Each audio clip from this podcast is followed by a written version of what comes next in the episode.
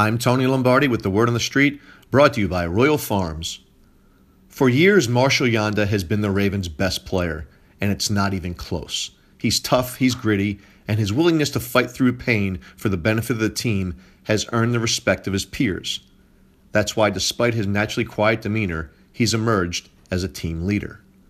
One day during training camp in 2012, practice had ended, and John Harbaugh, just as he always has, brought the team together to recap practice and set the stage for the upcoming team activities. But before the gathering broke, Harbaugh gave the floor over to Yanda. The chatter amongst the 90 teammates that hovered like a buzz, even as Harbaugh addressed the group, had stopped.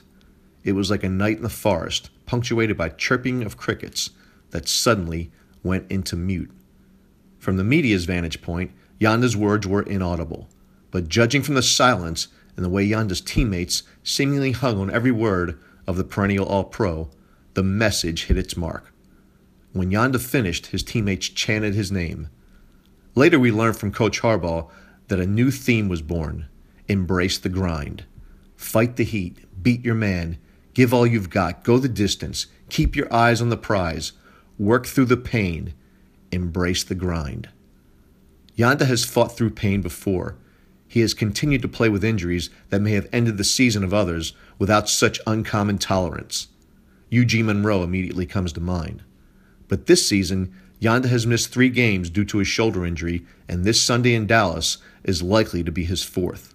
Between 2010 and 2015, Yanda missed only two of a possible 106 games.